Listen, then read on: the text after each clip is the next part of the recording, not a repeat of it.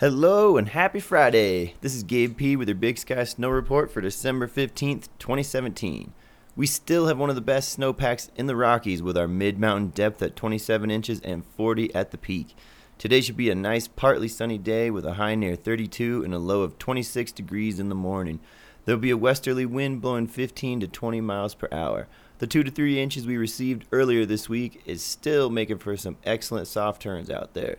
There's a lot of new terrain scheduled to open up as the weekend begins, so get your gear and head on up to Big Sky Resort.